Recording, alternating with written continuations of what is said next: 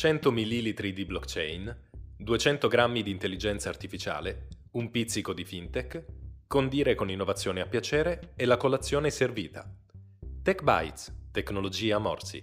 I concetti alla base delle tecnologie più innovative, ormai parte delle nostre vite, spiegati in modo semplice, come bere una tazza di caffè. Alla voce Roberto De Nicolò, tutor e digital evangelist di IC46, l'incubatore di Auriga per le giovani start-up che vogliono diventare imprese digitali. Tech Bytes, tecnologia morsi, un podcast tecnologico a colazione.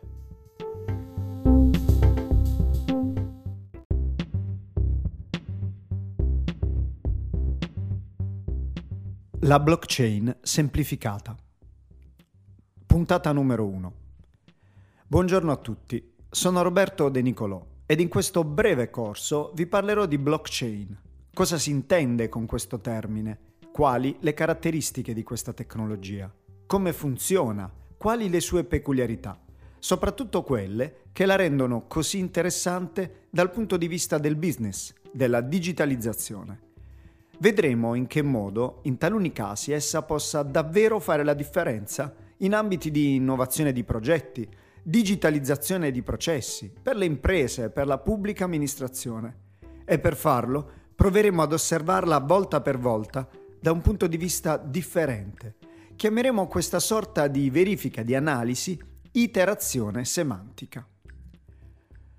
Iterazione numero 1. Il quaderno magico.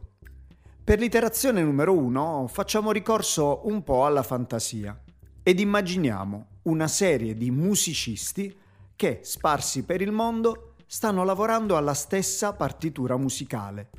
Ognuno di essi ha dinanzi a sé un quaderno, il quaderno magico, che non è una copia del quaderno degli altri musicisti, è esattamente lo stesso quaderno.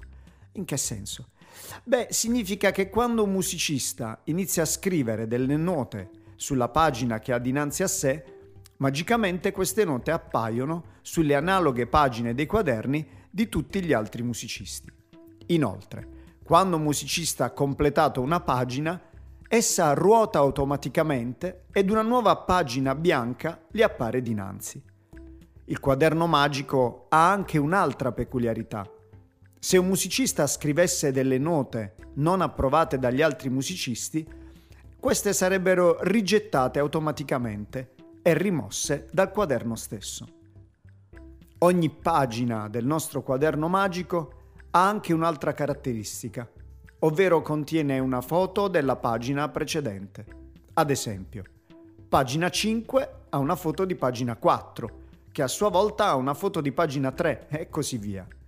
Quindi, se il nostro musicista decidesse di sostituire una pagina precedentemente completata ed approvata, il quaderno magico dovrebbe semplicemente confrontare le foto incorporate in essa e si accorgerebbe subito della truffa, quindi cancellerebbe questa pagina.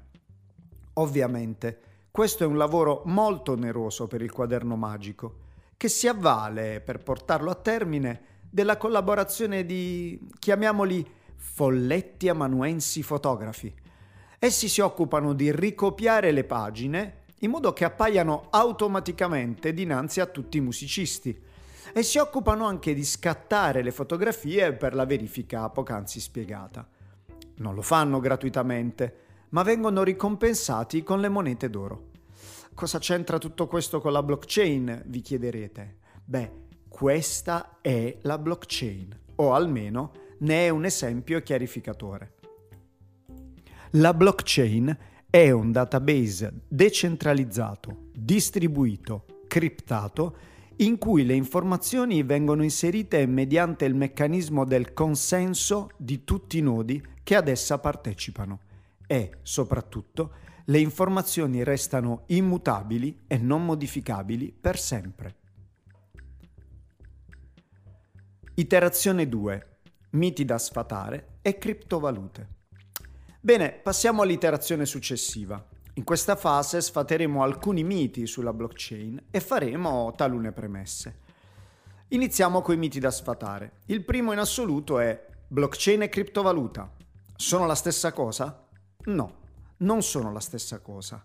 La blockchain è una tecnologia sulla quale sono possibili, possono essere eseguite, create tutta una serie di applicazioni. La criptovaluta è una delle possibili applicazioni della blockchain. Quindi la criptovaluta non può esistere senza la blockchain, ma la blockchain in quanto tecnologia sottostante può esistere senza la criptovaluta.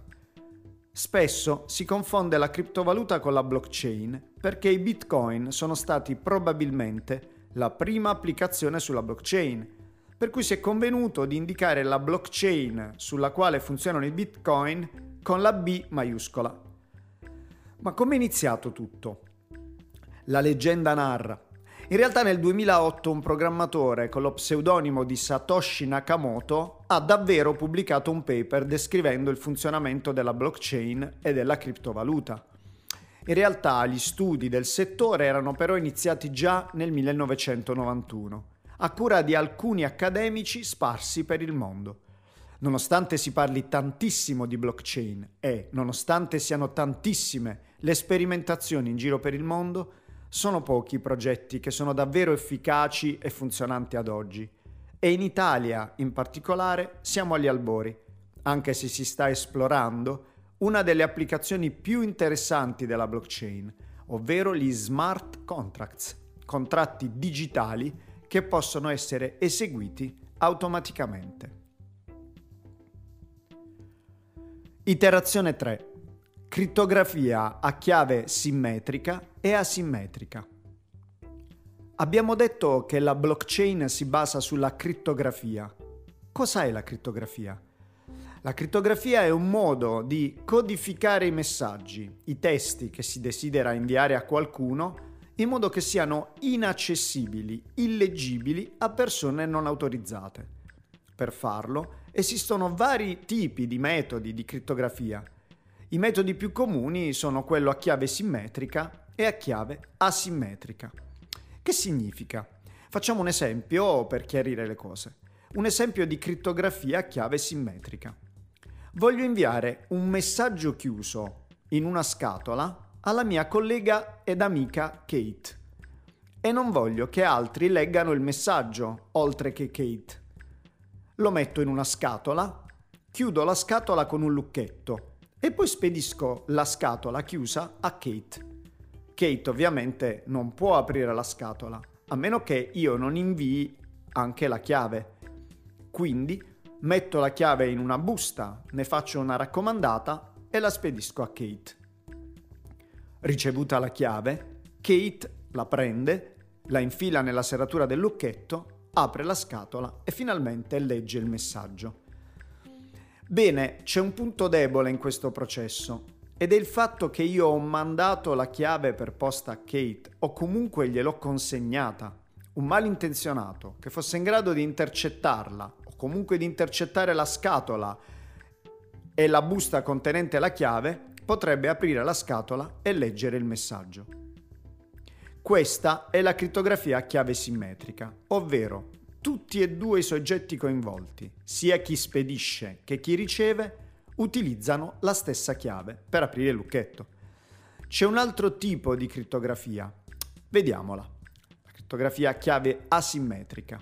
E partiamo con un esempio simile al precedente.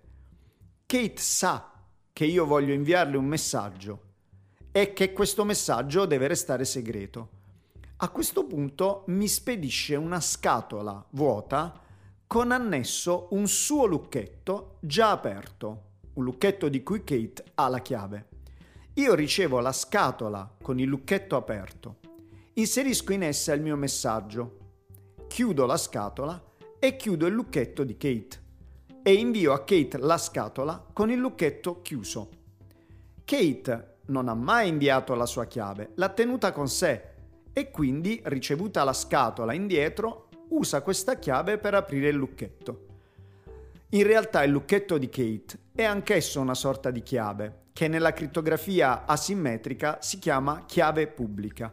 E la chiave che Kate ha conservato, mai inviata, nella crittografia simmetrica si chiama chiave privata. È questa crittografia, quella asimmetrica, che fa funzionare la blockchain. Iterazione 4. A cosa serve la blockchain?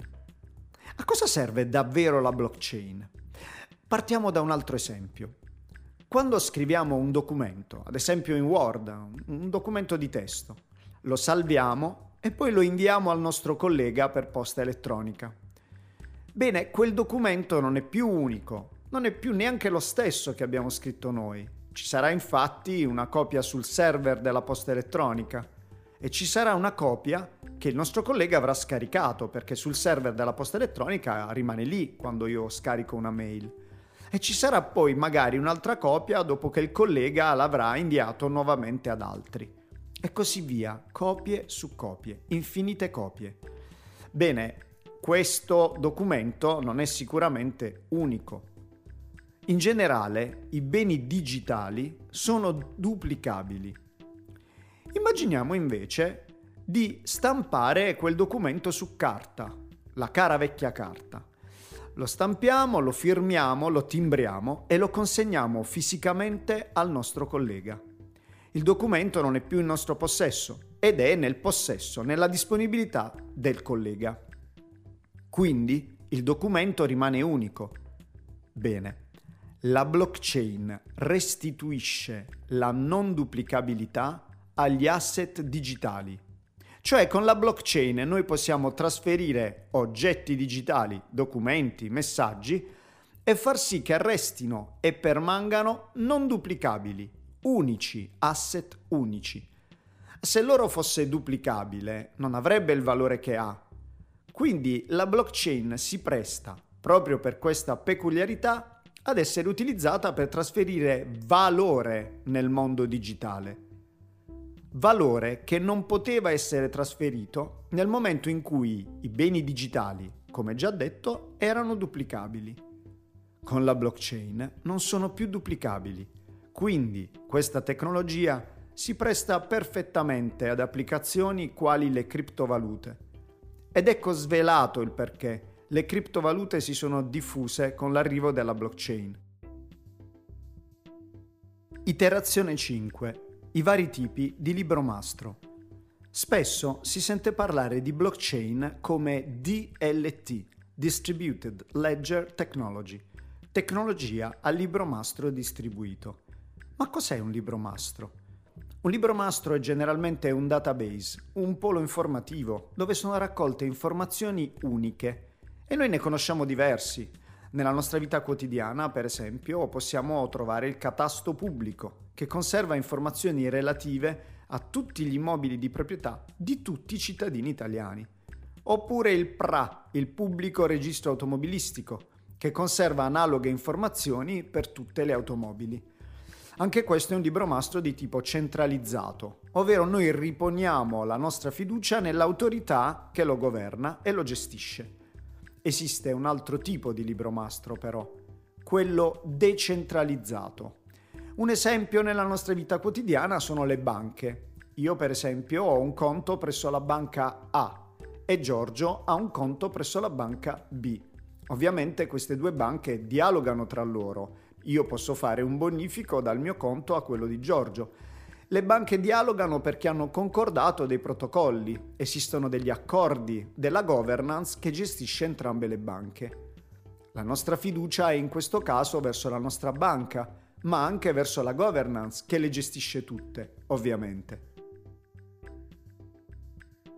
Esiste una terza tipologia di libro mastro ed è proprio quella che entra in scena nella Distributed Ledger Technology. Si tratta del libro mastro distribuito ovvero non c'è più una governance, non c'è più un ente centrale, ma tutti gli utenti, tutti i nodi, tutti gli stakeholder sono parimenti responsabili del funzionamento della tecnologia. Quindi la nostra fiducia si basa appunto sul consenso di tutti i nodi, tutti i nodi che come noi sono coinvolti nel processo ma nessuno degli esempi fatti all'inizio di questa iterazione funziona con il libro mastro distribuito. Il catasto pubblico e il pubblico registro automobilistico sono libri mastro della, delle prime due tipologie. Eppure si parla tanto di digitalizzazione. Quali modifiche ha portato allora la digitalizzazione al vecchio tipo di libro mastro?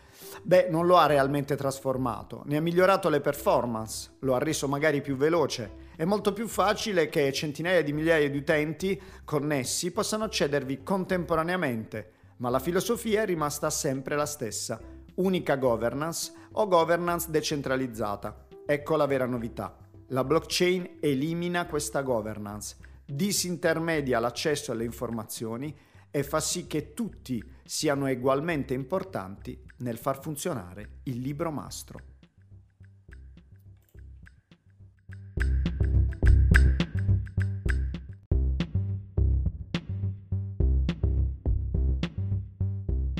Avete ascoltato Tech Bytes, tecnologia a morsi, il podcast di IC46.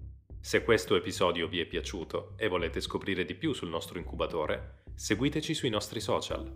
Grazie e alla prossima puntata.